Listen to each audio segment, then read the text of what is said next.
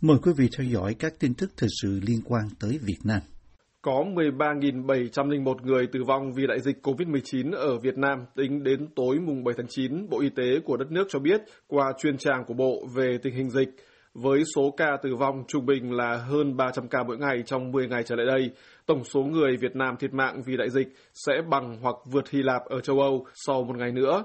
Hiện số ca tử vong của Hy Lạp là 13.933 theo dữ liệu của trang Worldometer. Hy Lạp và Việt Nam đang đứng lần lượt ở vị trí 42 và 43 về số người chết vì dịch. Nước láng giềng Thái Lan hiện đứng thấp hơn Việt Nam một bậc ở vị trí 44 với số ca tử vong là 13.283. Đáng chú ý, trong khi số ca tử vong ở Việt Nam và Thái Lan sấp xỉ nhau, số ca nhiễm ở Thái Lan cao hơn gấp đôi một chút, trên 1,3 triệu ca so với gần 551.000 người dương tính ở Việt Nam. Như vậy, tỷ lệ người chết trên người nhiễm ở Việt Nam là gần 2,5%, cao gấp hai lần rưỡi mức 1% của Thái Lan. Một số người Việt không muốn nêu tên hiện làm việc sinh sống ở Bangkok nhận định với VOA rằng có sự chênh lệch như vậy dường như do hạ tầng y tế của Thái Lan tốt hơn Việt Nam và tỷ lệ tiêm vaccine ở Thái Lan cao hơn so với Việt Nam. Tin tức của Tân Hoa Xã và Reuters cho hay tính đến ngày 6 tháng 9, Thái Lan với dân số 70 triệu người đã tiêm hơn 36,6 triệu liều vaccine và khoảng 15% dân số của nước này đã được chủng ngừa đầy đủ. Trong khi đó, số liệu do Bộ Y tế Việt Nam công bố tối mùng 7 tháng 9 cho thấy tổng số liều vaccine đã tiêm trong nước là gần 22,7 triệu, bao gồm số người tiêm đủ hai mũi là hơn 3,4 triệu, chỉ chiếm chưa đến 3,5% trong tổng dân số 98 triệu người. Tình hình lây nhiễm ở Việt Nam chưa cho thấy ánh sáng cuối đường hầm khi mà số ca dương tính được ghi nhận hàng ngày vẫn thường xuyên trong khoảng từ 10.000 đến 17.000 ca trong 3 tuần trở lại đây, chỉ trừ ngày mùng 4 tháng 9 có số ca được thống kê là hơn 9.500. Ngày mùng 7 tháng 9, số ca là hơn 14.000. Trước đó, số ca lên đến mức cao kỷ lục hơn 17.000 hôm 27 tháng 8. Hôm mùng 6 tháng 9, trong một phiên họp của chính phủ, Thủ tướng Việt Nam Phạm Minh Chính nêu quyết tâm phấn đấu kiểm soát dịch bệnh trong tháng 9 theo tường thuật của báo chí trong nước. Tuy nhiên, ông không làm rõ thế nào là trạng thái kiểm soát được dịch bệnh. Việt Nam được quốc tế ca ngợi về cách đối phó thành công với đại dịch trong hầu hết năm ngoái, giờ đây bị truyền thông quốc tế đánh giá thấp nhất trên thế giới về khả năng phục hồi từ COVID-19, trong khi thủ đô Hà Nội bị xem là một nhà tù lộ thiên trong chống dịch. Trước khi làn sóng lây nhiễm tồi tệ nhất bùng phát ở Việt Nam hồi cuối tháng 4, quốc gia Đông Nam Á vẫn còn được thế giới xem là hình mẫu trong khống chế đại dịch với tỷ lệ nhiễm bệnh và tử vong trong số thấp nhất toàn cầu. Tuy nhiên, giờ đây với số lượng trung bình hàng chục nghìn ca nhiễm và hàng trăm ca tử vong mỗi ngày, trong khi có tỷ lệ tiêm chủng thấp nhất trong khu vực, Việt Nam bị Nikkei Asia xếp hạng cuối cùng trên bảng chỉ số phục hồi từ COVID-19 mới nhất được đưa ra mỗi cuối tháng. Tờ báo hàng đầu của Nhật xếp Việt Nam ở hạng chót trong số 121 nước trên thế giới với tổng số điểm thấp nhất là 25, gồm 3 chỉ số ghi nhận từ việc quản lý lây nhiễm, triển khai tiêm chủng và tính di động tính đến ngày 31 tháng 8. Trung Quốc là quốc gia được đánh giá có khả năng phục hồi tốt nhất thế giới khi đứng đầu với tổng điểm 73. Nằm trong nhóm cuối bảng còn có Thái Lan, Myanmar và Philippines, những quốc gia Đông Nam Á cũng đang vật lộn với làn sóng lây nhiễm mạnh của biến thể Delta. Theo Nikkei Asia, Việt Nam giờ đây là hiện thân của khu vực Đông Nam Á về việc tự mãn trong đối phó với đại dịch sau những thành công mà quốc tế ca ngợi. Tờ báo tiếng Anh của Nhật nhận định rằng các nhà lãnh đạo Việt Nam, giống như ở Thái Lan, Indonesia và các nước khác, cho là những thành công trong việc ngăn chặn sớm các ca lây nhiễm có thể tiếp tục lặp lại, trong khi các chương trình tiêm chủng vaccine có thể chờ đó. Nhà báo Trương Huy San, còn được biết tới là blogger Osin Huy Đức, nhận định trong một đăng tải trên Facebook rằng cách đối phó với Covid như thế này đã khiến Việt Nam đứng thứ 121 trên 121 trên bảng chỉ số của Nikkei.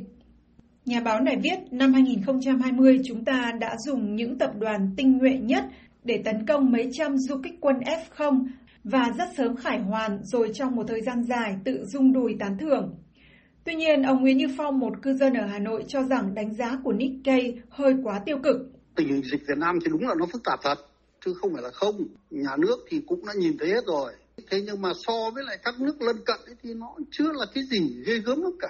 Ông Phong hiện đang sinh sống ở quận Tây Hồ nói với VOA rằng Hà Nội với số ca nhiễm hàng ngày là vài chục trong số gần 10 triệu dân, hay thậm chí thành phố Hồ Chí Minh nơi đang là tâm điểm của đợt bùng phát, với số ca nhiễm thường nhật lên đến hàng nghìn người trong số hơn 10 triệu dân vẫn là con số quá nhỏ và không đáng bị đánh giá thấp như vậy.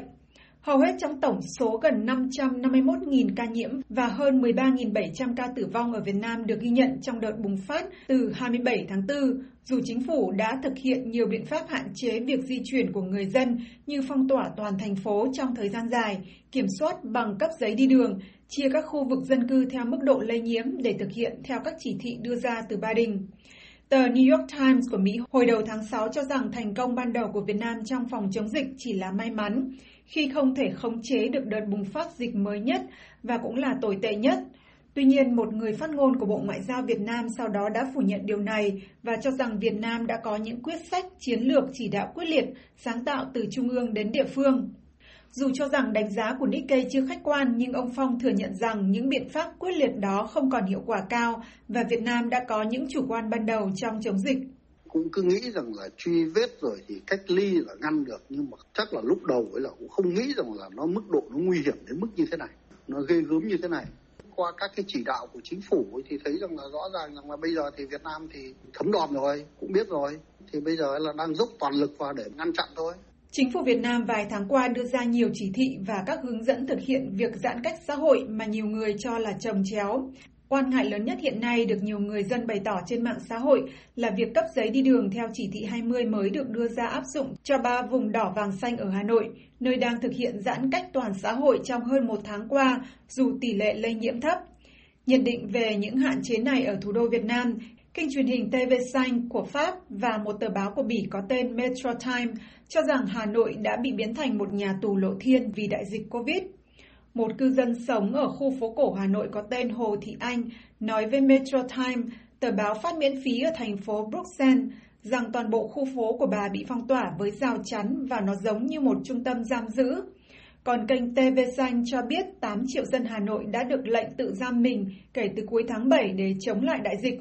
Trong đó, một trong số các cư dân Hà Nội được phỏng vấn có tên Nguyễn Đình Ngọc nói rằng chúng tôi không có quyền tự do đi lại, nhưng cho rằng việc tuân thủ chỉ thị của chính phủ là điều quan trọng đối với ông. Nhà báo Huy San đưa ra câu hỏi rằng, tới ngày 21 tháng 9, Hà Nội vẫn cứ mỗi ngày có 5 đến 7 chục F0 như hiện nay, thành phố định sẽ nhốt dân thêm bao lâu? Blogger này đề nghị các lãnh đạo nên có cuộc họp ở cấp cao hơn Hà Nội để quyết định phương án cho thủ đô và viết rằng đừng để thế giới nhìn thủ đô của một quốc gia đang phát triển như một căn cứ du kích. Còn cựu nhà báo Thông tấn xã Việt Nam Lưu Kha chia sẻ cảm nhận của ông trên trang Facebook cá nhân rằng là người yêu nước tôi thực sự thấy đau và xấu hổ khi Việt Nam bị Nikkei Asia xếp hạng best thế giới về chống Covid và Hà Nội bị một tờ báo của Bỉ gọi là nhà tù lộ thiên. Ông cũng kêu gọi các lãnh đạo nhà nước rằng đây là lúc nhìn thẳng vào sự thật và nói rõ sự thật.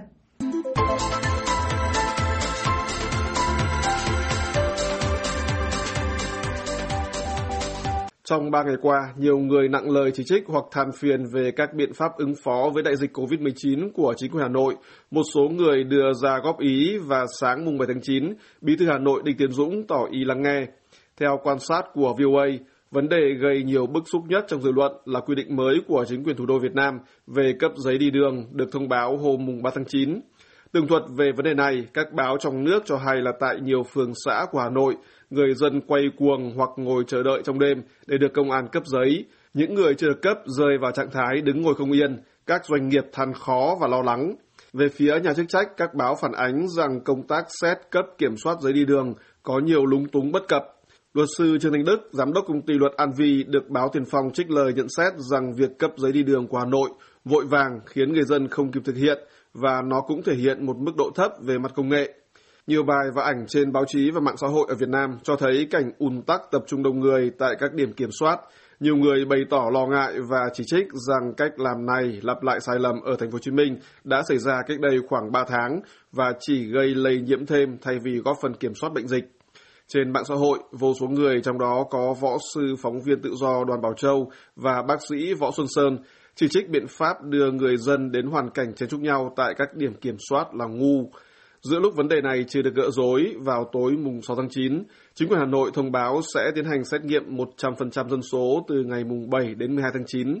Thông tin này nhanh chóng dẫn đến nhiều phê phán, bày tỏ ý kiến cá nhân trên Facebook, nhiều người bao gồm tiến sĩ Nguyễn Ngọc Chu, các nhà báo Hoàng Tư Giang, Nguyễn Trinh Phúc, vân vân cho rằng việc xét nghiệm toàn thành phố là lãng phí, vô vọng, cực kỳ tham vọng, không thể tưởng tượng được. Ông Lưu Bình Nhưỡng, Phó trưởng ban dân nguyện của Quốc hội Việt Nam, được tờ Nhà báo và Công luận trích lời bình luận rằng xét nghiệm 100% người dân là biện pháp thừa thãi không khoa học. Nhiều báo trong nước dẫn lại ý kiến của tiến sĩ Nguyễn Huy Nga, một cựu quan chức Bộ Y tế, tính toán rằng chi phí Hà Nội bỏ ra để xét nghiệm toàn bộ dân trong thành phố đủ để mua 6 triệu liều vaccine.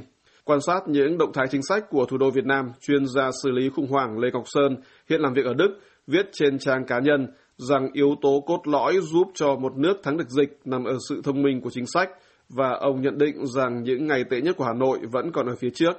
Song song với những lời phê phán chỉ trích, nhiều người trong đó có cả các chuyên gia về y tế, quản trị công vân vân cũng đưa ra những ý kiến đóng góp hoặc hiến kế để Hà Nội ứng phó với đại dịch hiệu quả hơn.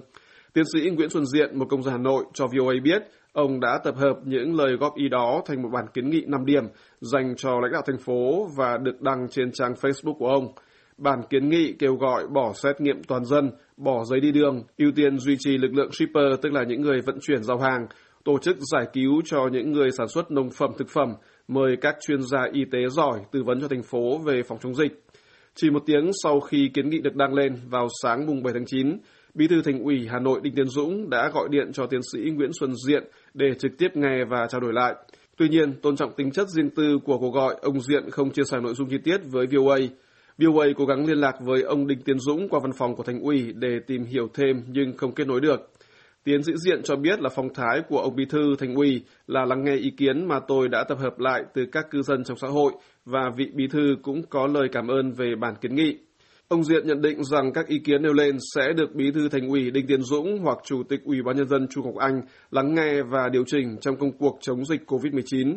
Từ góc nhìn của mình, tiến sĩ Diện cho rằng đối mặt với đại dịch có tầm cỡ toàn cầu như hiện nay, với thực tế là các nhà khoa học và chuyên gia y tế trên thế giới còn chưa hiểu biết hết về virus SARS-CoV-2, việc các nhà chức trách thay đổi chiến lược chiến thuật và quyết định là điều bình thường.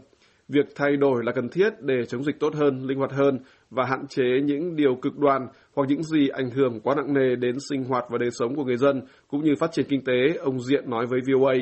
Ông cho biết ông có kỳ vọng là các lãnh đạo Hà Nội nói riêng và Việt Nam nói chung, đặc biệt là Ban chỉ đạo quốc gia về phòng chống dịch, sẽ lắng nghe các chuyên gia dịch tễ, y tế, các nhà khoa học và sẽ đưa ra các điều chỉnh hiệu quả để khống chế và làm giảm số các ca nhiễm và tử vong. Tính đến tối mùng 7 tháng 9, Việt Nam có tổng cộng sấp xỉ 551.000 ca nhiễm và 13.701 ca tử vong. Riêng Hà Nội các con số lần lượt là 4.155 người nhiễm và 47 người chết. Người dân thành phố Hồ Chí Minh đang sống trong nỗi phập phòng của hai tuần lễ mà chính phủ yêu cầu tất cả dân chúng không được phép ra đường. Mọi yêu cầu về lương thực thực phẩm được nhà chức trách hứa hẹn sẽ đảm nhận và đến tận nhà dân chúng để giao tận tay số hàng hóa này. Ông Lộc, ý kiến. Tôi thấy mấy bữa nay cũng có phát lương thực kia mà phát cái kiểu gì đâu. Nếu mà đi sát từng nhà mà cho đó, đồ ăn thì người dân họ sẽ không đi. Cái đó có thể đúng nhưng mà theo chú hiểu là không bao giờ đi sát được. Dân nó biết bao nhiêu, con thấy ở quận này là mình không nói nào qua quận 7 coi. Chằng chịch chằng chịch khu công nhân rồi khu gì nó mướn nhà trọ đó, con biết không? Tùm lum chẳng biết cái người nào có hộ khẩu đâu mà phát đồ ăn. Có nhiều người ở nữa thì con tạm trú mà không có giấy luôn. Sài Gòn là thành phố đông đúc người từ các tỉnh thành khác đến lập nghiệp. Ông Lương kể rằng giờ họ khốn khó lắm riêng ờ, ờ, ờ, tôi á sớm này thì không đến đổi. Mà nhưng mà cái, những cái mà mà những người mà coi như là người ta lên đây làm ăn, rồi xa xôi làm ăn, rồi người ta ở nhà mấy tháng mà tiền bạc người ta không có, rồi tiền cả nhà trọ, rồi ăn uống người ta khó khăn. Thành ra nhà nước mà làm tổ chức vậy là rất là hay. Lời khen rất là hay đó của ông Lương chính là chuyện nhà chức trách liên tục hứa hẹn rằng họ sẽ đảm bảo an sinh cho người dân nghèo khó, yếm thế. Tuy nhiên, vấn đề khác ở đây là dường như các hoàn cảnh trẻ em phải ăn uống ra sao đã được phó mặt cho con tạo xoay vòng. Ông Lộc bức xúc. Nhà nước muốn làm gì phải tính cho kỹ từng hộ gia đình nhưng mà trong cái gia đình nó nó có một con nít nó có đủ thứ hết chứ đâu phải có hai vợ chồng không không phải có một người là hai người con nít nữa. Cái quan trọng là mấy đứa con nít đều tất yếu nữa. Phát thực phẩm nhưng mà có phát sữa đồ cho mấy đứa nhỏ nó bú không? Mẹ có nhiều đứa nhỏ hết sữa đâu biết chạy mua sữa ở đâu. Đó là chú nói một phần thôi đó. Nhất là mấy sớm lao động nữa, con nít đó. nó nhiều lắm. Không có sữa nào, phải chạy đi mua sữa. Còn cái vấn đề đó nữa, thực phẩm. Người lớn ăn cái gì cũng được. Cho gì ăn đó miễn là sống qua ngày người ta không có đòi hỏi chuyện đó nhưng mà cái con nít mà bệnh hoạn với sữa đó nguy hiểm nhất phải chạy sữa cho nó bú Ngoài những ưu tư thực phẩm thiết yếu cho trẻ, thì còn lại theo lời ông Lương, người dân sẵn sàng nhường cơm, sẻ áo. Mình tương đối có điều kiện, tương đối chứ không phải là mình nói là trong trong là mình tương đối. Mình còn sống chọi được thì mình có để nhường lại những người khó khăn hơn mình. Chứ mình cứ mình nhận như vậy là không hay, không hay đâu. Quanh câu chuyện liên tục gia hạn hết đợt giãn cách xã hội này đến đợt giãn cách xã hội khác khiến đứt gãy việc cung ứng hàng hóa về Sài Gòn và những nỗ lực chích ngừa vaccine phòng Covid của chính quyền thành phố vẫn là thụ động khi lệ thuộc vào phân bổ vaccine từ Bộ Y tế, ông Lộc bức xúc. Thì con cái dịch này là mấy ông này thất bại à. Thất bại từ đầu luôn. Hỏi con đồ ăn tự nhiên thành phố thiếu.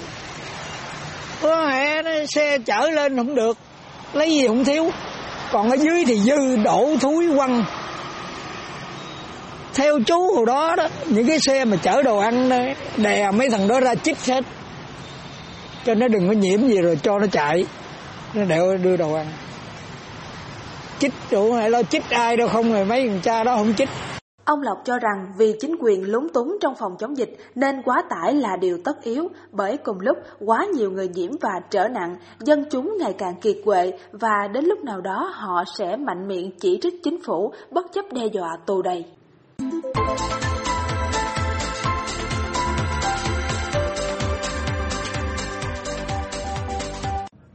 Tại các khu chợ thực phẩm ở Mỹ như thế này luôn có những quầy hàng dành riêng cho sản phẩm thịt có nguồn gốc từ thực vật và những quầy hàng này cũng thu hút khá nhiều người tới mua. Ở đây có đủ cả, từ thịt bò băm, thịt dành cho bánh hamburger hay các loại xúc xích mà thành phần làm ra 100% là từ các loại thực vật khác nhau. Các sản phẩm thịt chay này chỉ thiếu những thớ thịt và sớ gân như trên thịt thật mà thôi. Theo kinh nghiệm của bản thân tôi cũng như là kinh nghiệm của một số người bạn ưa thích món thịt làm từ thực vật này à, thì những sản phẩm như là thịt bò băm hay một số loại thịt dành cho bánh hamburger không có nhiều khác biệt so với thịt thật. Vì thế mà hôm nay tôi lựa chọn một số sản phẩm thịt bò băm à, về để chế biến một món ăn rất là Việt Nam, đó là món bò cuốn lá lốt. Thịt có nguồn gốc thực vật ở Mỹ có đầy đủ hàm lượng dinh dưỡng và khoáng chất như các loại thịt động vật. Vì thế khi sử dụng thịt thực vật, khách hàng không cảm thấy bị mệt mỏi, suy kiệt vì thiếu chất, thiếu dinh dưỡng, kể cả sử dụng trong thời gian dài. Đó là lý do vì sao mà các loại thịt có nguồn gốc thực vật này ngày càng được khách hàng Mỹ ưa chuộng. Một lợi ích khác của thịt chay là dù ăn nhiều cũng không cảm thấy đầy bụng, cơ thể nhẹ nhàng hơn, nhưng khách hàng cũng phải chấp nhận những thiệt thòi nhất định. Thực tế thì các loại thịt từ thực vật Ờ, vẫn chưa có được hương vị thơm ngon như thịt từ động vật.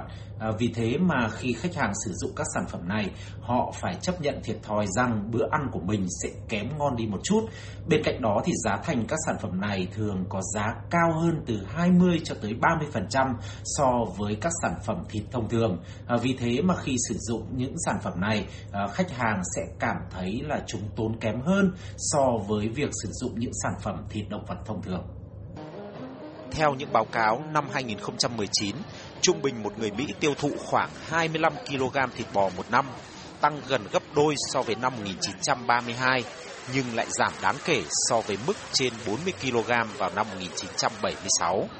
Những khuyến cáo y tế về việc sử dụng thịt bò quá nhiều dẫn đến hệ tiêu hóa bị quá tải và ảnh hưởng tới sức khỏe, khiến cho nhiều người ngày càng hạn chế ăn thịt động vật. Và những sản phẩm thịt có nguồn gốc thực vật này đối với một số người là một giải pháp thay thế.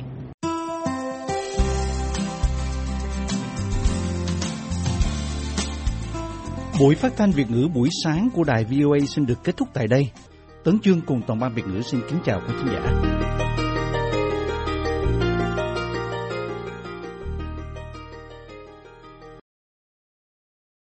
This program has come to you from the Voice of America, Washington.